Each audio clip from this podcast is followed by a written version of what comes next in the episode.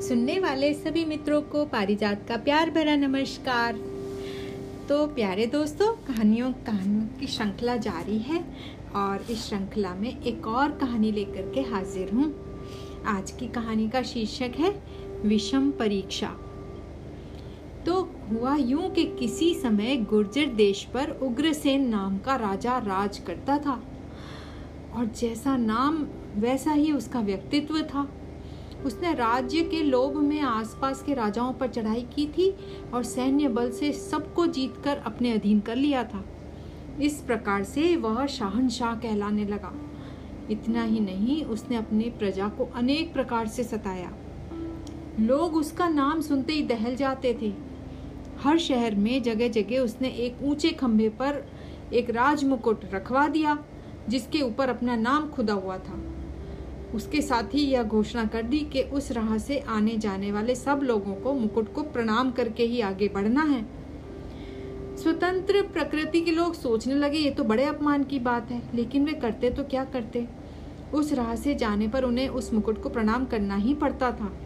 नहीं तो राजा के सिपाही थे जो आसपास घूमते थे और नज़र रखते थे। धीरे धीरे प्रजा में असंतोष की आग दहकने लगी। उसी समय उस राज के जंगलों में गंडा नाम का एक भील रहता था। वह तीर चलाने में एकलव्य से भी ज़्यादा कुशल था। उसका निशाना तो कभी चूकता नहीं था। एक दिन वह अपने दस साल के लड़के के साथ नज़दीक के शहर में गया। वहाँ उसने देखा कि चौराहे पर खंबा गड़ा हुआ है। उस खंबे पर एक मुकुट रखा हुआ है और आने जाने वाले लोग सब उस मुकुट को प्रणाम करके आगे बढ़ते हैं। उसने एक आदमी से पूछा कि ये क्या यहाँ पर चक्कर चल रहा है? सब लोग क्यों प्रणाम करके निकल रहे हैं? तो सारा भेद पता चल गया। पर उसने उस मुकुट को प्रणाम नहीं किया। उस ओर देखे बिना ही वो आगे बढ़ गया। किंतु अभी वो दस कदम भी आगे नहीं गया होगा कि पहरेदारों ने उसको और उसके लड़के को पकड़ लिया और गिरफ़्तार करके राजा के पास ले गए। कौन है तू? मौत का मेहमान जो मेरा हुक्म तोड़ने की हिम्मत करता है। क्या तुझे अपने प्राणों की परवाह नहीं है? राजा उग्रसेन ने आँखें लाल करके पूछा। मेरा नाम गंडा भील है। मैं मैं जंगल में स्वच्छंद विचरने वाला शेर हूँ। मुझे क्या पड़ी है जो किसी खंबे पर रखे मुकुट को सलाम करता फिरूं? गंडा भील ने आकड़ करके जवाब दिया। अच्छा तू ही है गंडा भील मैंने भी सुना है तेरा निशाना कभी नहीं चूकता। अच्छा जरा अपना कौशल तो मुझे दिखा।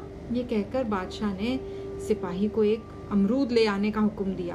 अमरूद के आते ही राजा ने कहा, इस भील के लड़के को ले जाकर सामने के पेड़ से बाँध दो और यह अमरूद उसके माथे पर रख दो। सिपाहियों ने आज्ञा का पालन किया। फिर राजा ने भील की तरफ़ मुड़कर के देखा और कहा, देख, लड़के के सिर पर जो अमरूद रखा हुआ है वो तेरा निशाना है। अगर तुमने ठीक अमरूद को छेद दिया, तब तो तुम्हारा कसूर माफ़ हो जाएगा। नहीं तो दोनों के सिर धरती पर लौटने लगेंगे। राजा की बात सुनकर भील का कलेजा दहल गया। उसके माथे पर पसीना आ गया। उसने क्रोध से दांत पीसकर कहा, निर्दयी, अगर कहीं मेरा निशाना चूक गया तो? भले ही मेरी जान चली जाए, लेकिन मैं तीर नहीं चलाऊँगा अपने बेटे पर। तब राजा ने क्रूर भाव से कहा, क्या तेरा सिर बहुत भारी हो गया है? तब तो इसके पहले ही तुम्हारे लड़के की जान जाएगी, समझ गए? यह सुनकर बेचारा भील अवाक रह गया। पिता की यह दशा देख करके बेटा चिल्ला उठा, बापू, डर काहेगा तुम्हारा निशाना तो कभी नहीं चूकता। लगाओ निशाना। यह सुनकर राजा के मुँह से वाह वाह निकल गया। तब भील ने अपना तरकस में से एक पैना तीर निकाला। उस तीर की नोक में ऐसी चमक थी कि देखने वालों की आँखें चुंदिया जाएँ। भील ने उस तीर की नोक को परखा और उसे अपनी कमरबंद में खोस लिया। फिर उसने तरकस से एक और तीर निकाला और निशाना लगाकर अमरूद पर छोड़ दिया। वह तीर सनसनाता हुआ उड़ा और उस फल को छेद कर पेड़ के तने में चुभ गया। यह देखकर राजा उग्रसेन ने तालियाँ पीटी और अपने दरबार को इस तरह से देखा जैसे कहता हो, इसके सामने तुम लोग क्या चीज़ हो? राजा के मुँह पर व्यंग भरी मुस्कान देख करके दरबारियों ने सोचा, ये तो हमारी बेइज्जती हो रही है। हम इतने दिन से इसकी खिदमत कर रहे हैं और ये हमारा, ये देखो क्या बदला दे रहा है? बादशाह ने भील के लड़के को छोड़ देने का हुक्म दिया और बोला, तुम लोगों को छोड़ दिया गया। जहाँ चाहो वहाँ पर जाओ। लेकिन भील ने जाते वक्त बादशाह को प्रणाम नहीं किया और ना ही विदा मांगी। इसे कितना गुरूर है? बादशाह ने मन में सोचा, लेकिन ऊपर से कहा नहीं। इतने में उसकी कमर में खोसे हुए तीर की तरफ़ बादशाह का ध्यान गया। तुरंत उसने भील को रोका, अरे, जरा ठहर तो। मैं पूछना ही चाहता था कि तूने जिस तीर को निकाल करके परखा, उसे फिर कमर में क्यों खोस लिया और दूसरा तीर क्यों चढ़ाया? बादशाह ने कहा इसलिए कि अगर कहीं मेरा हाथ चूक जाता और लड़के की जान चली जाती तो इस तीर से तुम्हारी छाती छेद डालता। भील ने बेधड़क जवाब दिया। यह सुनते ही राजा आग बबूला हो गया। अरे, क्या कहा तूने? तेरी यह मजाल? वह क्रोध से चिल्लाए तुम लोग खड़े क्या देख रहे हो? पकड़ लो इस बदमाश को। उसने अपने सिपाहियों की ओर देखा, लेकिन भील पहले से ही तैयार था। बिजली की चाल से उसने अपनी कमर से तीर निकाला और पलक मारते राजा पर छोड़ दिया। तीर राजा की छाती में लगा और छेद कर बाहर निकल गया। राजा धड़ाम से नीचे गिर पड़ा। यह देख सिपाही बोले, पकड़ो पकड़ो, कहते हुए भील की ओर आगे आए। लेकिन दरबारियों ने उन्हें रोक करके कहा, उस पर हाथ उठाया तो खैर नहीं, जाने दो उन्हें। यह कहकर उन्होंने तलवारें खींच ली। यह देख करके सिपाही भाग गए।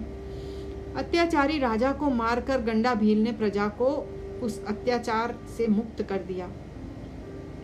राज्य की सारी प्रजा गंडा भील की बहादुरी के गाने गाने लगी। जो कल तक विवश होकर खम खम्बों पर रखे उग्रसेन के मुकुट को प्रणाम किया करते थे, वे लोग अब उल्लास से गंडा भील को प्रणाम करने लगे। तो यह थी बहादुरी गंडा भील की। तो प्यारे दोस्तों, कैसी लगी कहानी? जी हाँ जो बहादुर होता है, उसको अपनी बहादुरी का इनाम ज़रूर मिलता है, चाहे देर से ही सही। तो विदा लेती हूँ इस कहानी के साथ ही और अगली कहानी पर फिर मिलेंगे। नमस्कार प्यारे दोस्तों, अपना खूब ख्याल रखिए, स्वस्थ रहिए और मस्त रहिए।